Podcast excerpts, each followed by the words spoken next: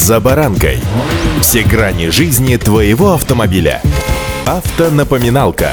Комментарии экспертов. Советы по обслуживанию автомобилей в программе «За баранкой».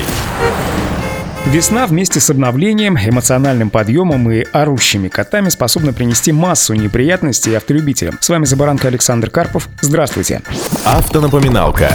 Начнем с того, что активное таяние снега в дневные часы и легкие, но все же заморозки по ночам способствуют образованию вполне себе больших ледяных глыб, сорвавшись с крыши многоэтажки, которую нерасторопная управляющая компания попросту не успевала очищать вовремя. Такая глыба способна нанести очень серьезный урон транспортному средству. Впрочем, если это даже не многоэтажка, а офисное здание, имеющее всего 2 этажа от уровня входной двери, ничего хорошего это все равно не сулит. Поэтому, приехав на работу, обязательно убедитесь, что ставите свою машину на весь рабочий день в безопасное место. Как рассказывают работники страховых компаний и автосервисов, самые распространенные повреждения у автомобилей в этот сезон — это разбитые стекла, проломленные крыши и панорамные люки, а также серьезно деформированные капоты. Помимо кузовного ремонта, такая погода может привести еще и к внеочередному посещению шиномонтажа, причем речь вовсе не идет о замене резины с зимней на летнюю, об этом даже думать пока еще рано. После таяния снега во время поездки существенно повышается возможность поймать колесом штырь, гвоздь, саморез, да что угодно. Те предметы, которые были до этого вморожены и скрывались под снежным покровом, поэтому их попросту никто не убрал. Не менее серьезные проблемой для автомобилистов становятся еще и навалы снега около дорог, оживленных магистралей и во дворах. Вот такие сугробы серьезно ограничивают видимость водителя, особенно на перекрестках, поэтому автомобилисту стоит быть предельно внимательным при подъезде к перекресткам и выездам на магистрали. Особенно это касается мест, где есть выделенные полосы. Помните, что за сугробами могут скрываться движущийся транспорт и, самое страшное, это пешеходы, отмечают автоэксперты РБК. Автонапоминалка.